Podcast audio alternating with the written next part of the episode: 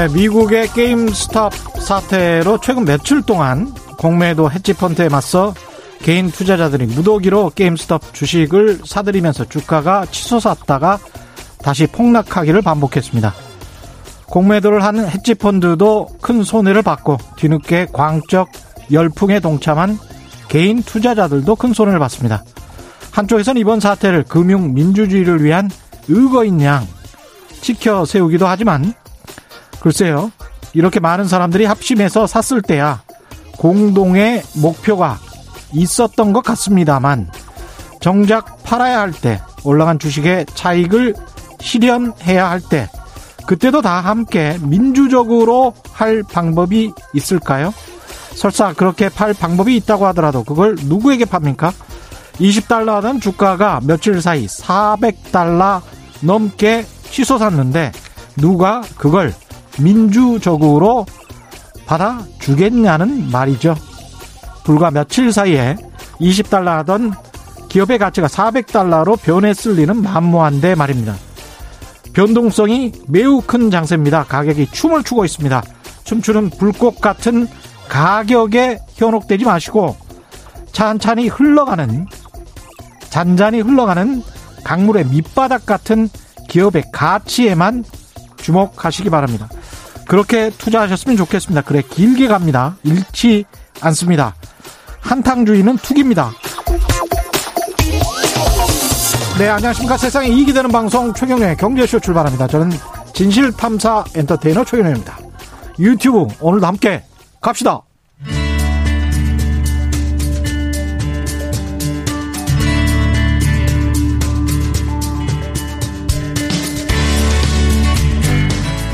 경제방송 아무거나 들으면 큰일 납니다. 듣고 또 들어도 탈이 나지 않는 최경령의 경제쇼.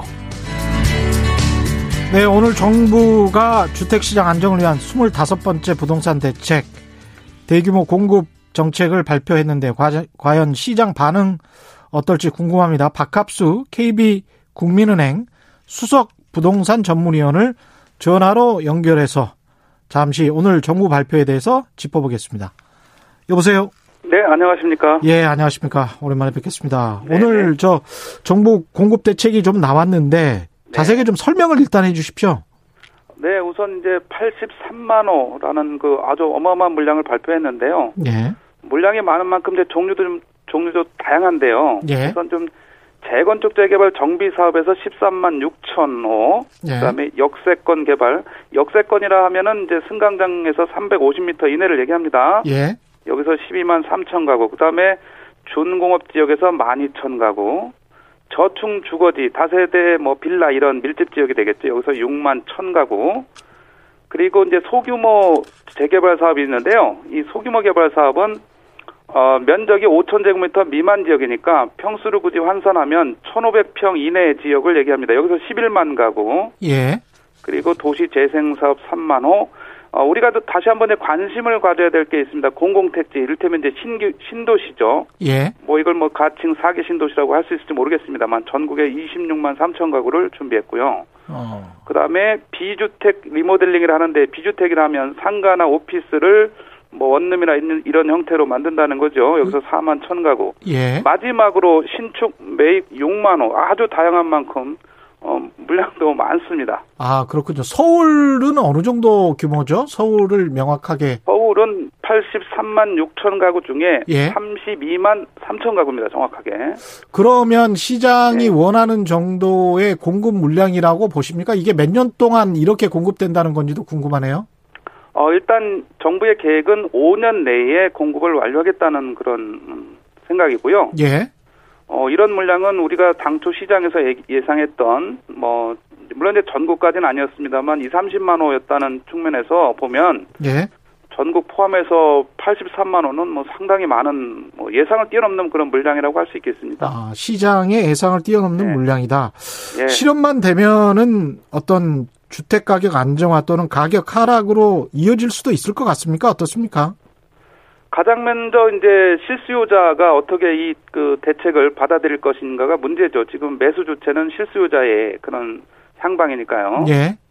우선 추경 매수를 좀 진정시킬 수 있는 효과는 일부 있을 것으로 예상이 된다. 볼 수가 있어요. 예. 왜냐하면 이번에 이제 나오는 물량 중에서 청약제도 개편을 통해서 공공 분양 그 일반 공급 비율을 당초에는 이제 15%인데 이를테면 이제 생애 최초자나 신혼부부에게 어, 다량을 공급했기 때문에 이 부분을 이제 15%밖에 없었어요 일반 공급이 이걸 50%로 늘렸어요. 예. 그 그만큼 이제 음 여기에 관심이 높아졌고 또그 음. 중에서 어 사실은 50%의 물량을 100% 순차제로다가 해서 순서대로 그러니까 청약 저축 총액이 많은 자 위주로 이렇게 공부를 했어야 되는데 이번에는 그 비율을 70%로 내리고 30%는 3년 이상 무주택자에게도 기회를 줬단 말이죠. 예. 그러니까 이제 범위가 확 넓어지다 보니까 이런 실수요자들이 조금 더 기다리면 어, 가능성 있겠다. 이런 이제 심리도 좀 작동할 것으로 예상되기 때문에 예. 그리고 또 최근에 너무 지나치게 단기간 내 급등을 해서 실수요자가 부담을 안고 있었어요. 과연 추경 매수를 할지 말지. 그렇기 그렇죠. 때문에 이번 물량으로 약간 좀 대기 관망세를 보일 것으로 예상이 듭니다.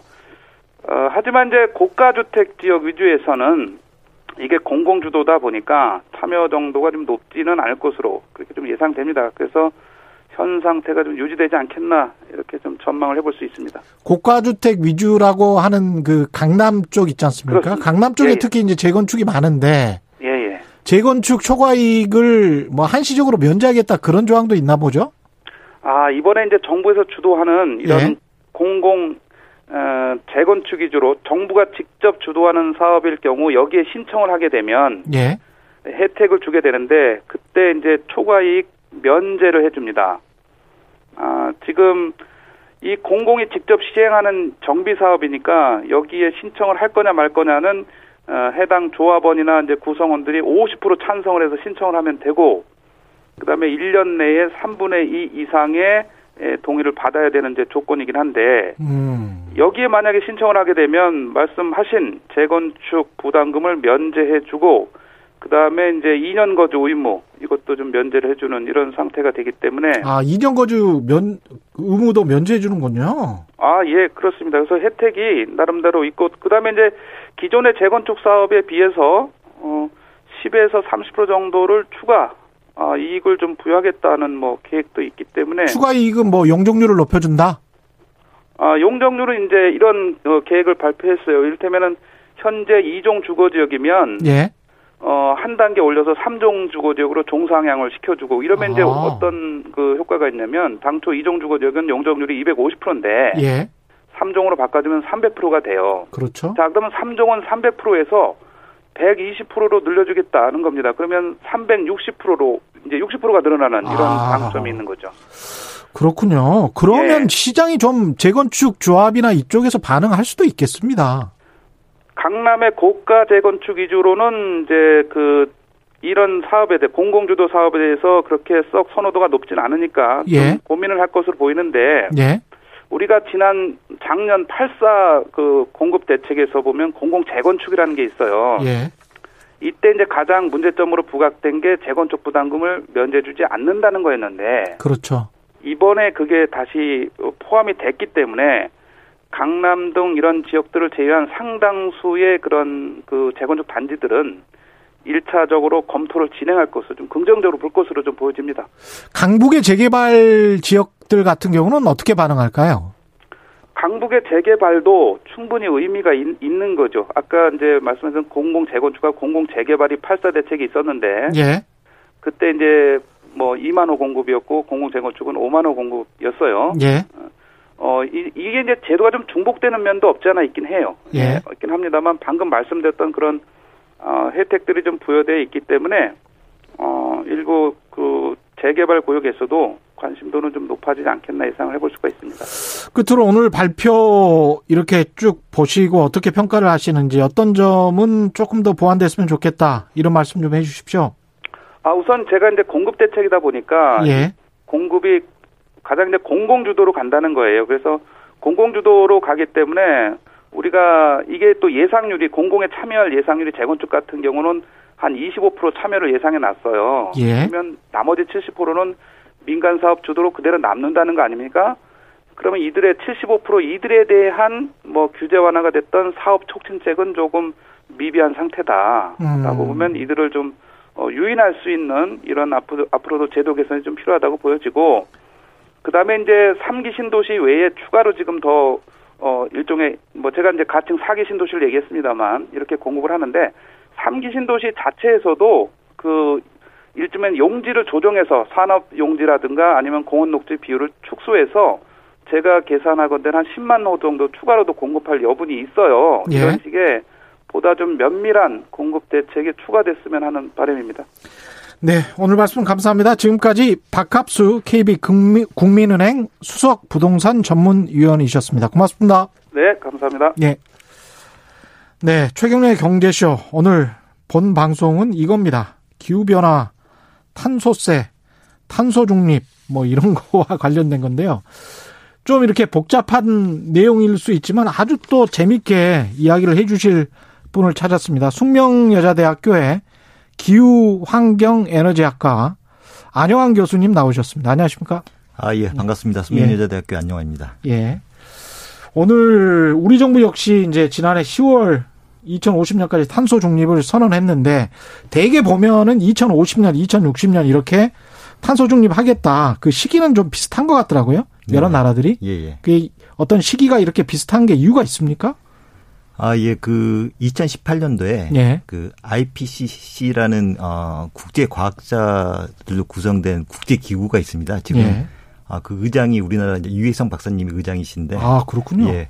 그 파리 협정을 어그 협정을 맺을 때 거기에서 그 2018년까지 예. 1.5도씨 원래 파리 협정 그동안은 이제 2도씨 목표를 많이 얘기했었는데 예. 1.5도씨 더 안정화시킬 수 있는 1.5도씨 어, 목표를 달성을 하려면 어떤 게 필요한지 예. 그 IPCC에서 좀 보고서를 제출하라고 그렇게 요청을 했었습니다. 그래서 2도씨를 낮추는 거에서 더 1.5도를 더 낮추는 겁니까? 네. 그러니까 엄밀하게 말을 하면 예. 산업혁명 이전이 이제 안정화된 시기라고 보는데 아. 지금 국제적인 목표는 과거에는 그 2도씨 이내로 음. 온도 상승을 2도씨, 2도씨 이내로 제한을 한다가 목적이었고 그걸 지금 온도에서 2도씨 더 올라가서는 안 된다.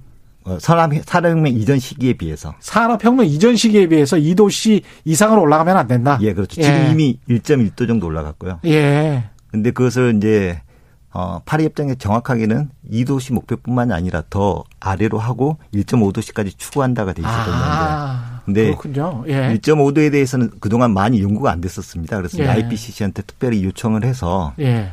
그 1.5도 달성하려면 어떻게 해야 되는지 좀 보고서를 어, 다시 제출하기를 좀 요청을 했었고 2018년도에 그 우리나라 송도에서 예. IPCC 총회를 하면서 이제 그 보고서가 발표가 됐었는데 이제 그 보고서에서 1.5도씨를 어, 달성을 하려면 음. 전 세계적으로 2050년까지 탄소 중립을 달성을 해야 된다. 아. 그런 어, 보, 보고서 결과가 나왔습니다. 그래서, 그래서 2050년이군요. 그러니까 예, 미국, 예. 중국, 일본 한 70개국이 예. 다 2050년 탄소 중립 이렇게 이야기하더라고요. 네, 맞습니다. 그러니까 탄소 중립을 위해서 그러니까 뭐 가솔린 차, 뭐 디젤 차 이런 거를 생산 중지하겠다, 더 이상 못 팔게 하겠다. 그것도 이제 다 로드맵 같은 게 나와 있는 거죠. 산업 정책 같은 것도.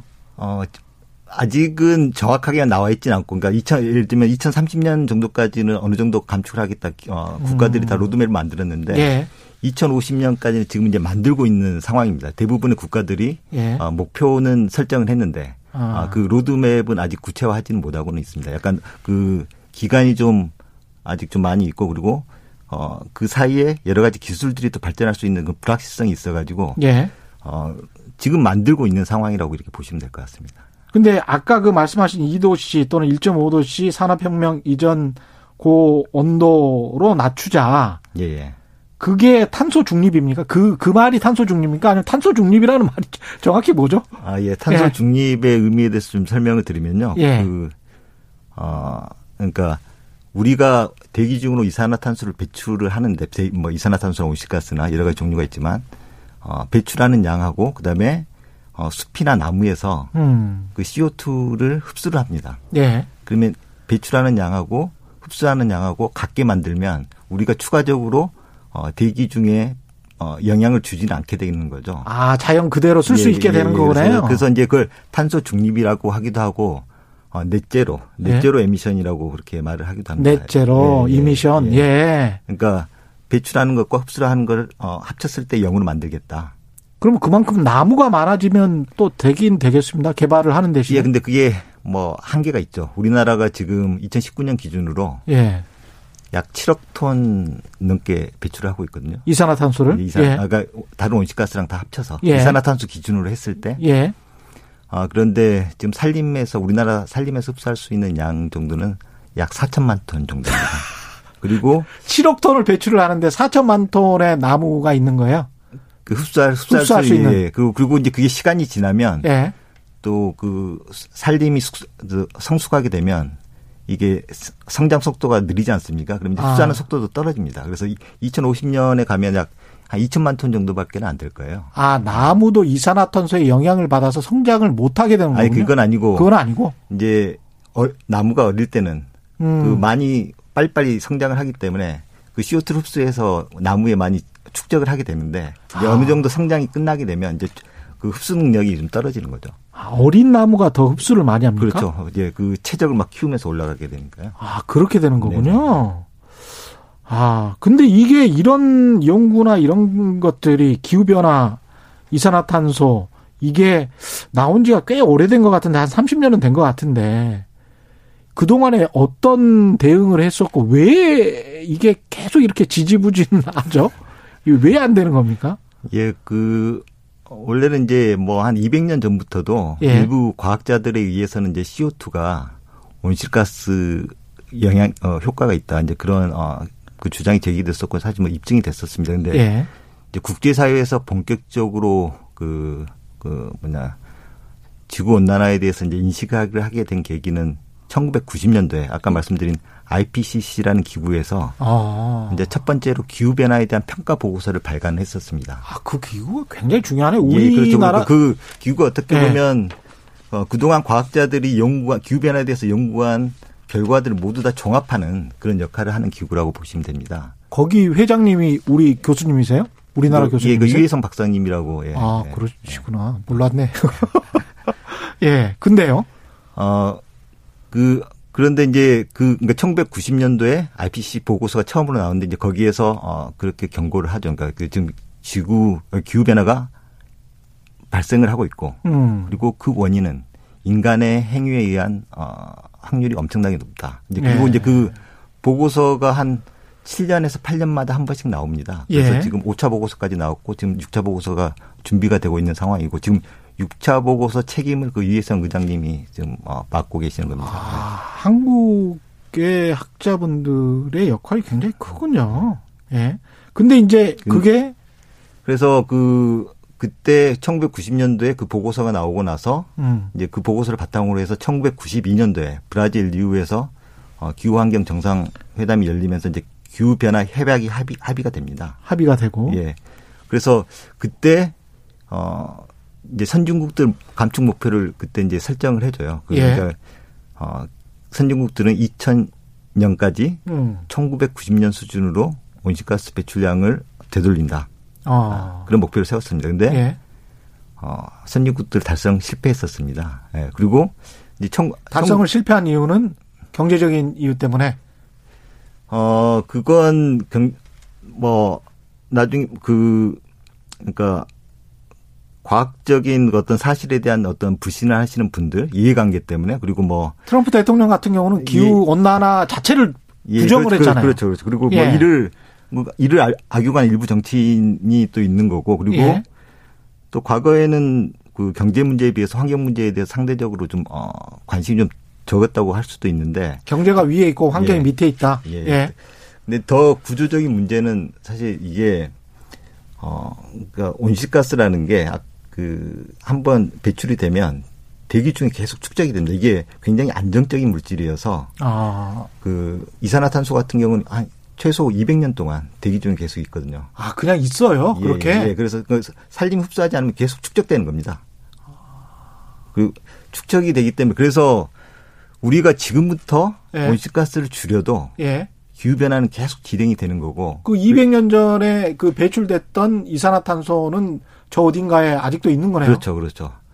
그래서 이제 그 과거에 선진국과 개도국이 이제 서로 누가 더 많이 줄여야 되느냐 가지고 많이 싸웠는데 그동안 격도를 많이 했었죠. 예. 예. 예. 그, 어 그러니까 선진 개도국 입장에서 선진국들이 음. 어 역사적인 책임이 있다. 과거에 이, 200년 동안 산업 혁명을 한 예, 거는 예. 선진국이니까. 예, 그렇죠. 그래서 예. 선진국이 먼저 모범을 보여야 된다. 그런 주장을 많이 했었고. 타당성 있네. 예, 그리고 예. 이제 선진국에서는 이제 개도국한테 어뭐 과거에 우리가 잘못하긴 했지만 예. 그래도 너희들이 같이 줄이지 않으면 우리 뭐 의미가 없는 것이다. 그 우리 어떤 우리 지구 목표 지구 온도를 안정화시키는 데 있어서는 효과적이지 않다. 뭐 그렇게 하면서 계속 어 서로 30년이라는 세월을 어떻게 보면 허송세월 어, 한 거예요? 완전히 허송세월이라고는 할 수는 없죠. 하지만 예. 진전을 이루긴 이루었습니다. 그래서 예. 결국은 예. 이제 탄소 중립 목표까지 끌어내긴 끌어냈죠. 아. 그러니까 이미 선진국 입장은 이미 망쳐놓은 건 미안하긴 한데 지금 상황은 많이 더럽혀져 있으니까 같이 손에 손잡고 같이 줄여보지 않으련 예, 뭐 예. 이런 것이고. 개발도상국 입장에서는 아니 너희들이 많이 망쳐놓고 같이 손에 손잡고 줄여 본다면 우리는 경제 개발은 언제 하냐? 예, 맞습니다. 이렇게 지금 반문하는 거네요. 예, 예. 그동안 어 그동안 그런 논리들이 많이 좀 통했었고 근데 앞으로 이제 뭐 기후 위기의 그 심각성 그다음에 음. 시급성이 좀 높아지면서 그런 논리가 다소 약화될 수는 있지만 아, 있겠습니다만 그 근저에는 어 이 어, 기후 시스템이라는 게 인류 공동의 어떤 공유된 자원이고 공유제다. 예, 공유제 예. 어떤 공유된 자원이기 때문에 사실 그것을 협력을 해서 어그 잘 어떻게 보면 그러니까 배출할 수 있는 그런 남아 있는 양, 예. 남아 있는 양도 공유의 자원이라고 생각하고 같이 협력을 해서 잘 어, 배분을 해야 되는데 음. 어 그 어떻게 보면 무임승차 유인이 약간은 존재하는 거죠. 그러니까 나는 안 하고 싶고 나는 경제 개발만 하고 싶고 남이 조금 좀 탄소 배출 줄어줘서 공기는 깨끗해지면 같이 대기질은 좋아지니까. 그렇죠. 예. 나는 그냥 안 하고 싶은 거죠. 예, 예. 거기, 거기다가 아까 말씀드렸던 어떤 그 CO2가 계속 축적되기 때문에 역사적 책임에 대한 그런 공방이 좀 있고 그래가지고. 아, 일종의 이제 공유제의 비극이네요. 근데 예, 이게 한 나라에서 공공재도 이거를 민간이 해야 되냐 아니면 전체가 다 해야 되냐 한 사람이 해야 되냐 뭐 이거 가지고 서로 논쟁이 되는데 국가 간이니까 당연히 이게 잘 안 되기는 안 되겠습니다. 근데 한, 예, 어. 한 국가 안에서는 사실 우리가 정부가 있지 않습니까? 그래서 그렇죠? 정부가 조정을 하고 세금을 걷든지 아니면 뭐 규제를 가하든지 해서 어. 어 원하는 수준의 그 환경 목표를 이제 뭐 추진할 수는 있는데 예. 국제사회에서는 사실은 이제 정부 세계 정부는 없단 말이죠. 예. 그, 그 유엔이 있긴 있지만 사실 어떻게 어, 협의체에 가까운 그렇죠. 성격이라고 볼 수 있고 그래서 예. 그래서 좀 어, 지금까지 좀 기후 변화 문제가 좀 어, 그 시급성에 비해서는 좀 지지부진해 지지부진했습니다. 그리고 어떻게 보면 이제 세계 정부가 없는 상황에서 사실 미국의 역할이 굉장히 중요했는데 그렇죠. 어, 미국이 과거에 뭐 일부 시기에는 굉장히 이제 중요한 역할을 하긴 했었습니다. 그러니까 일부 시기가 그러니까 97년대 이제 교토의정서라는 것을 타결 할 때 예. 어, 미국의 엘고 부통령이 좀 역할을 많이 했었고 아, 예. 그리고 이제 그 뭐냐 2015년에 이제 파리 협정을 타결할 때 오바마 대통령의 오바마. 역, 예. 역할이 굉장히 컸었죠. 하지만 그 교토의정서를 사실 부, 엘고 부통령이 주도를 해서 어, 타결을 했지만 2001년도에 그 아들 부시 대통령 때 음. 그, 그 교토정서를 비준을 하지 않았습니다. 그러니까 아들 부시가 교토정서를 비준하지 않고 예, 그 교토정서 탈퇴를 한 거죠, 사실. 예. 탈퇴를 해버리고 그 다음에 파리 기후변화 협약 2015년 거는 오바마가 예. 사인을 했는데 트럼프가 탈퇴를 하고 이렇게 예, 그렇죠, 된 거죠. 그렇죠. 예. 그러니까 미국이 계속 어떻게 보면 중간중간에 딴지를 건 거네요. 하는 척 해다가 안 하고.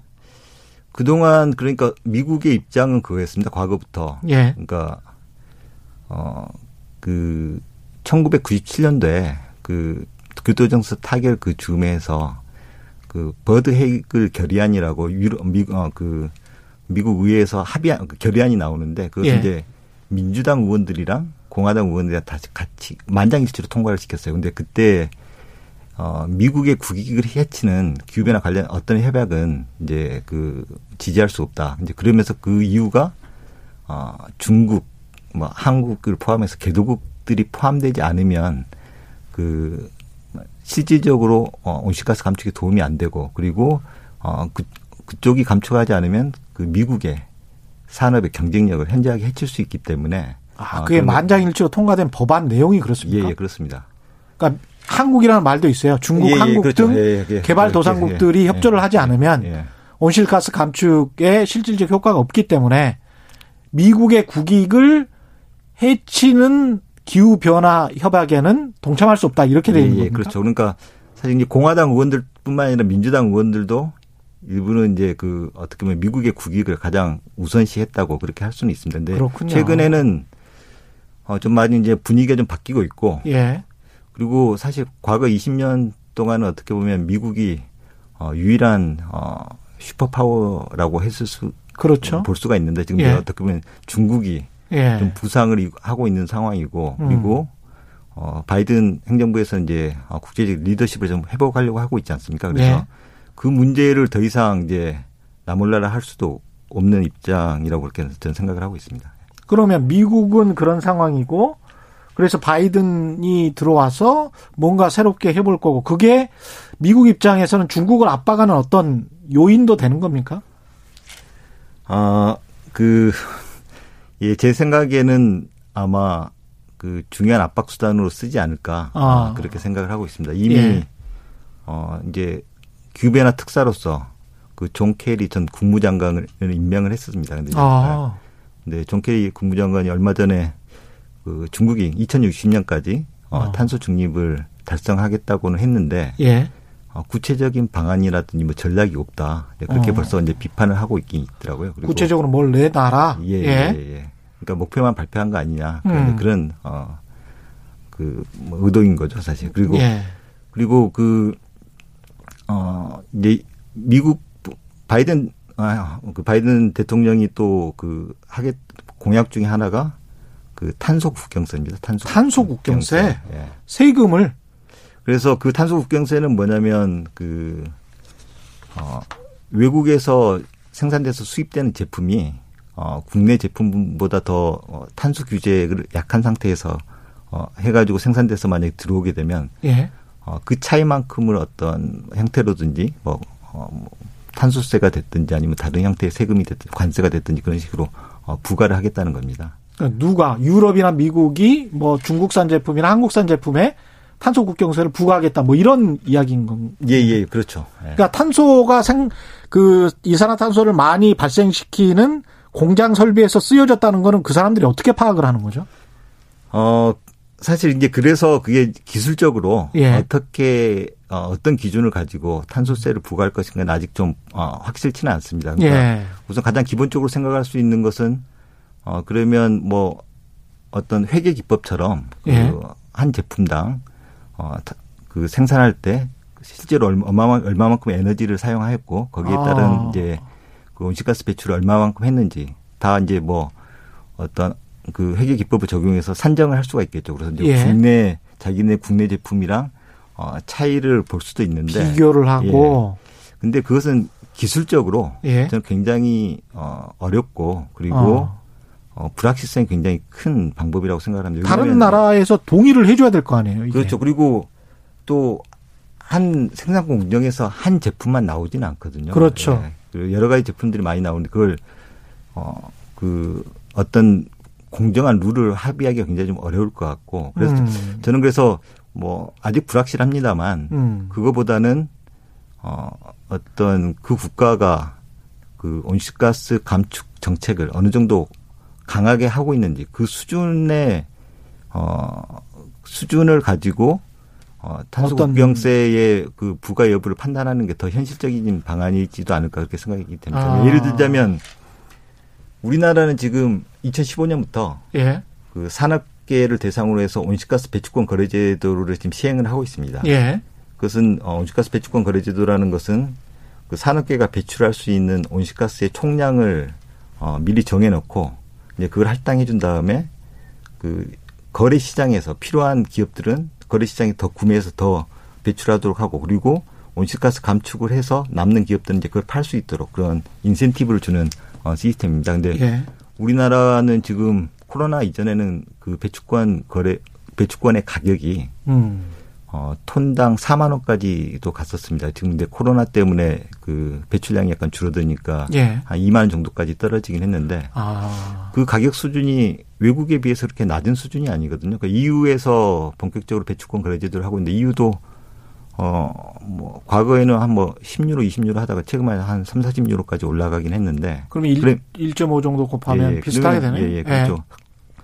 그럼 우리나라는, 어, 뭐, 유럽에 비해서 그렇게, 어, 어 약한 규제를 하고 있지는 않다. 이제 그런, 어, 아. 얘기를 할 수, 할 수 있는 거죠. 그러니까 우리, 결국은 나중에 탄소 국경세를 할 때, 그, 어느 정도의 어, 온실가스 감축 노력을 하고 있느냐가 중요할 텐데 그 감축 노력이라는 것은 결국은 어느 탄소를 배출하는 데 있어서 어느 정도 그 대가를 지불하고 있느냐 아. 그 척도로 어, 생각을 할 수가 있다. 이게 기업마다 ESG 열풍이 부는 게 다 이런 이유 때문이군요. 나중에 미래에 대비해서 어떤 유럽에 미국에 수출하고 뭐 이런 것들도 좀 예. 생각을 하고 있을지 모르겠습니다. 예, 근데 ESG는 네. 사실 뭐 이제 직접적인 규제보다는 좀 더 그 투자자라든지 아. 그다음에 소비자를 의식한 그렇... 좀 자발적인 행동에 좀 더 가깝고요. 이제 음.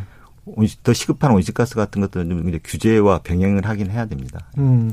이 중국이 만약에 이렇게 어떤 유럽이나 미국에서 어떤 기준을 가지고 온실가스 감축의 여러 제도나 노력을 당신들은 별로 안 해서 지난번에 뭐 트럼프 대통령이 관세 25% 부과한 것처럼 그건 별, 그것도 뭐 별다른 기준은 없었던 것 같은데 이거는 그래도 상당히 명분이 좋지 않습니까? 예, 지구촌이라는 그런 의미에서도 지구 환경을 보호한다. 그래서 뭐 10%더 관세를 내고 팔아야 되겠다라고 하면 중국이나 이런 나라들의 반발이 어느 정도라고 예상하세요? 뭐 그냥 그 그러니까 과거에 얘기했던 것처럼 예. 그건 공정하지 않다고 얘기할 것 같긴 합니다. 이건 엄청나게, 엄청나게 반발하죠. 그러니까 그 예. 어, 그 기후변화의 일차적 책임이 선진국에 있는데 그 음. 지금 어떻게 보면 그 탄소 국경세를 같이 부과 그러니까 그 똑같이 감축을 하자고 한다면 그 과거의 책임은 나몰라하고 똑같이 하자고 하는 거 아니냐. 물론 그 개도국도 어떻게 보면 미래에 대한 책임은 있지만 예. 그래도 어 똑같은 선에서 어 그것을 평가할 수는 없다 그렇게 좀 반발이 심하게 심할 것 같긴 합니다. 예. 문자가 좀 들어와 있는데요. 안상범님 공기 중 이산화탄소를 원료로 고분자 등 물질을 만드는 기술이 있다던데요. 그러니까 이산화탄소를 뭘 활용해서 물질을 만드는 기술이 있습니까? 아, 예. 그 그러니까 온실가스를 감축하는 기술들이 이제 여러 가지가 있는데요. 예. 어, 뭐 가장 중요한 건 뭐 우리 행동을 바꾸고 그다음에 음. 기계를 좀 더 효율적으로 바꾸고 그다음에 에너지를 좀 더 청정 에너지를 바꿔야 되는데 예. 그다음에 또 우리가 고려할 수 있는 게 어, 대형 그 배출원에서는 나오는 CO2를 캡처 그러니까 포집을 해 가지고 예. 어, 지하 아주 지하라든지 아니면 그 뭐 해저에다가 저장을 할 수 있는 방법이 있고요. 근데 아, 그 일종의 폐기해 버리는 거예요? 어, 폐, 그 저장이죠. 저장. 땅, 어. 그 일종의 매립이라고 할 수 있죠. 매립. 매립 이라고 예. 할수 쓰레기 매립하는 것처럼. 예, 예. 근데 그것도 여러 가지 뭐 이슈가 좀 있긴 있습니다. 그러니까 예. 어, 예를 들면 저장을 해놨는데 음. 지진이 발생하면 어떡하냐. 아. 그리고 그 철학 자체가 어떻게 보면 화석 연료를 계속 사용한다는 철학이기도 한, 한 아, 거고. 그러네요. 예. 예. 예. 그리고 이제 그러면 이제 그리고 우리나라 같은 경우 사실 저장할 곳도 없습니다. 여기냐면 산유국 같은 데들은 이제 많이 고려하는 게 그 원유라든지 예. 그 가스 음. 뽑아낸데 이제 그 밑에 땅 속에다 이제 저장을 한다는 이제 그런 생각을 어. 많이 하고 있거든요. 근데 우리나라는 사실 저장할 공간도 어 얼마 없거든 거의 없다고 이제 보시면 크 많지는 않다고 보시면 될 것 같고. 예. 어 그래서 이제 나오는 게어 그 CO2를 포집을 했으면 그럼 저장하지 말고 음. 활용을 하자. 그게 뭐 말씀하신 게 이제 어떤 화학 제품을 만든다든지 아, 그걸 다 CO2를 가지고 그리고 예? 아니면 그걸 가지고 건축 자재를 만들어서 아. 그것도 어떻게 그냥 거기다 고정시켜 버리는 거죠. 건축 자재를 만들어 가지고 근데 예?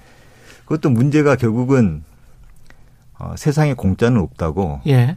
그럼 CO2를 화학 물질로 만들 때도 에너지가 필요하거든요. 아. 그렇구나. 그 아까 말씀드렸다시피 CO2가 예. 굉장히 안정적인 물질입니다. 음. 그럼 이 안정적인 물질을 다른 걸로 하려면 또 에너지가 필요한데 그럼 그 에너지는 어디서 가져올 것이냐. 아. 이제 그 에너지까지 이제 뭐 재생에너지에서 가져올 수 있다면 예. 일부분은 가능하겠지만 그러면 재생에너지가 그렇게 무한한 것이냐. 그것도 그렇게 그건 이제 어 좀 더 지금 연구는 많이 진행이 되고 있습니다만 아마 그 그게 그 기술 자체가 모든 걸 다 해결해 줄 수는 없다. 네, 그렇게 말씀드릴 수가 있을 것 같습니다. 그러면 이렇게 화석 원료를 쓰는 상황에서 재생에너지로 생각보다 빠르게 우리가 진화해 나갈 수는 없다는 말씀인 것 같기도 합니다. 아니요, 아니 재생 에너지는 네. 지금 예상했던 것보다는 빨리 가, 빨리 가고 빨리 있습니다. 가고 예, 있습니다. 근데 좀 그러니까 예. 그러니까 전력 부 우리가 탄소 중립으로 가려면 예. 어, 전력 부분에 한 70에서 80%의 발전량은 이제 재생에너지에서 나와야 될 것 같긴 합니다. 70에서 80요? 예, 예. 지금은 지금, 어느 정도 수준입니까? 지금은 한 6, 7, 7% 정도 돼요. 6, 7%를? 예, 예. 우리나라는 좀 약간 낮은 편입니다. 유럽은 좀뭐 3, 40%간 데도 있고 덴마크 같은 데는 5, 60%간 나라들도 있긴 예. 우리는 그런 어떤 그것도 일종의 이제 기술일 텐데 그런 기술 수준이나 뭐 인프라야 돈 들여서 만들면 될 것이고 그런 기술 수준은 있는 겁니까? 어, 그 그러니까 우리나라의 기술 뭐 하나큐셀 같은 뭐 그 기업들도 예. 기술들을 가지고 있고 예. 하지만 중국 업체가 더 가격 경쟁력이 있는 것 같긴 합니다. 그래서 이제 아, 재생에너지 관련해서 정부 당국자 입장에서는 이제 신재생을 너무 확대했을 때 음. 또 외국 제품만 가지고 또 확대를 하는 기에는 약간 좀 문제가 있어서 그게 예. 일자리랑 좀 국내 어떻게 보면 R&D라도 일자, 일자리랑 좀 연, 연계가 있어서 약간 그 부분에 대해서는 고민이 있긴 있습니다. 그래도 뭐 안 갈 수 없는 방향이긴 하고요. 예. 근데 신재생 에너지가 과거에 비해서 어 그 투자비 투자비는 음. 굉장히 좀 많이 떨어졌습니다. 그래서 예. 앞으로 빨리 진행될 수 있을 것 같은데 과거에 좀 어, 좀 지지부진했던 이유는 제 생각에는 어떻게 보면 우리나라의 그 경제 발전의 역사에서도 음. 하나의 이유를 찾을 수 있을 것 같긴 합니다. 그러니까 우리나라 경제가 어떻게 보면 압축 성장을 하지 않았습니까? 그렇죠. 압축 성장을 했는데 그 압축 성장을 하는 데서 에너지 부문의 역할이 그동안 뭐였냐면 값싸고 안정적인 쌌죠. 예. 그 싸기도 하고 안정적으로 이제 공급을 해줘야지 이게 뭐 그렇죠. 산업 그 산업 활동을 잘 할 거 아닙니까? 그래서 예. 어 그런 근데 이제 그걸 그럴 때는 이제 중앙 집중적으로 음. 큰 시설 많이 짓고 가, 그 규모 경제도 꾀하고 그렇게 해가지고 어 에너지 경제 발전에 차질이 없도록 음. 에너지를 공급을 했는데 그게 엄청나게 뭐 에너지 부분에 잘성잘 뭐 수행을 했죠. 그래서 효율적이었죠. 예, 예. 예. 그래서 이제 그 패러다임이 근데 이제 지금 이제 바뀌어야 되는데 이제 음. 그 값싸고 안정적일 뿐만 아니라 그 친환경적인 깨끗, 깨끗하고 깨끗한. 깨끗하고 안전한 이제 에너지로 이제 가긴 가야 되는 거죠. 근데 아. 그동안 어 그런 성공적으로 잘 해오다 보니까 어떻게 보면 음. 시장 구조라든지 제도 그리고 관련 인프라가 사실 어떻게 보면 중앙 집중적이고 어 좀 더 값싸고 안, 값싼 그런 에너지에 맞춰져 있었던 거죠. 그래서 네. 어떻게 보면 저탄소 그러니까 탄소 중립 사회로 가려면 그 제도라든지 시장이라든지 인프라 이런 것들을 다 바꿔야 됩니다. 그래서 사실 그 어, 탄소 중립으로 가려면 그 단순히 에너지를 바꾸는 게 아니라 사회 시스템 전체를 바꿔야 될 것으로 그렇게 생각을 하고 있습니다. 그러네요. 네. 값싸고 안정적인 인프라에서 깨끗하고 안전한 인프라 에너지로 가려면 결국은 값이 좀 비쌀 수도 있겠다 이런 생각이 듭니다. 앞으로 예, 거기에 대해서는 뭐 그 대가를 좀 더 지불하긴 해야 되죠. 지불할 수밖에 예, 없다. 예, 예. 그리고 깨끗하고 안전한 이 안전은 원자력은 어떻게 생각하세요? 원전 같은 경우는 이 신재생 에너지랄지 앞으로의 에너지 파트에서 아, 저는 뭐 원전 전문가가 아니라서 사실 좀 조심스럽게 합니다만 예. 그뭐 중단기적으로 온실가스를 배출하지는 않으니까 이제 음. 거기에서 도움은 되는데 어, 자, 결국 사용 후 핵연료, 그렇죠. 핵연료를 어떻게 처리할 수 있을 것인가. 그 지금 폐기물, 제, 예, 예. 그 저는 지금 뭐 마땅한 대안이 없어서 그 발전소 안에 보, 보관을 하는 걸로 알고 있거든요. 그래서 예. 어, 장기적으로 어, 지속 가능성 음. 관점에서 음. 좀 생각을 해야 되지 않을까 뭐 그렇게 생각하고 있습니다. 그 지속 가능하면서 깨끗하고 안전한 에너지를 찾는 그런 게 이게 쉽지가 않군요. 네. 이 기업들이 관련해서 재생에너지 관련해서 알리 100이라고 하지 않습니까? 예, 예. 리뉴어블 에너지 100 이런 거를 좀 하고 있는데 이게 어떤 거고 왜 중요한지 좀 설명을 좀 해 주십시오. 예, 그 알리백은 그러니까 2050년까지 예. 기업들이 사용하는 어 전기를 다 재생에너지 100%. 그러니까 예. 알리백이라는 게 리뉴어블 에너지 100, 100%입니다. 예. 그래서 어 그렇게 하자는 어떻게 보면 그 약간 운동 그러니까 자발적인 어, 음. 움직임인데 2014년에 영국에 있는 어 비영리 비영리 기구에서 이제 제안을 해서 어 진행을 되고 진행이 되고 있습니다. 근데 예. 거기에는 뭐그 알리백 클럽에 가입을 하려면 뭐 그 회사 규모도 어느 정도 돼야 되고 그 그리고 전력 사용량도 어느 정도 규모가 예. 돼야 되는 게 그래서 이제 그것을 그 글로벌 기업들이 이제 참여하고 주도를 하다 보니까 이제 글로벌 기업들은 어 그 자기 회사들뿐만 아니라 그 공급사 슬에 있는 이제 공급자들도 그 기준에 따르도록 이제 이렇게 압력을 넣는 거죠. 그래서 이제 우리나라 아, 1차, 2차 밴드 업체들, 그렇죠. 협력사들 예, 예, 그렇죠. 예. 그래서 우리나라 삼성전자라든지 애플이나 구글의 이제 반도체를 납품한 삼성전자, 하이닉스 뭐, 어, 그 우리나라 글로벌 기업들도 SK그룹 같은 경우 이런 거 많이 하잖아요. 그렇죠? 그래서 SK그룹이 예. 우리나라에서 처음으로 그 작년 12월에 음. 알리백 그 요건을 맞춰가지고 거기 가입을 했. 그러면 그, 그 거기에 있는 협력 업체들도 그렇게 할수 있도록 좀 도와줘야 되는 측면도 있겠습니다. 예, 그렇죠. 예. 그래서 아. 그게 예. 어, 지금까지 신재생 에너지 그 재생 에너지 확대가 어떻게 보면 기업이 아 정부에 의해서 예. 정부에 의해서 뭐 지원이라든지 아니면 규제에 의해서 확대가 되고 있었는데 예. 알리백이 좀 더 확산이 되면 이제 음. 기업들의 자발적인 수요가 추동을 하는 게 하는 형태가 되니까 예. 재생에너지 보급 확대에 굉장히 좀 어, 도움이 될 것 같긴 합니다.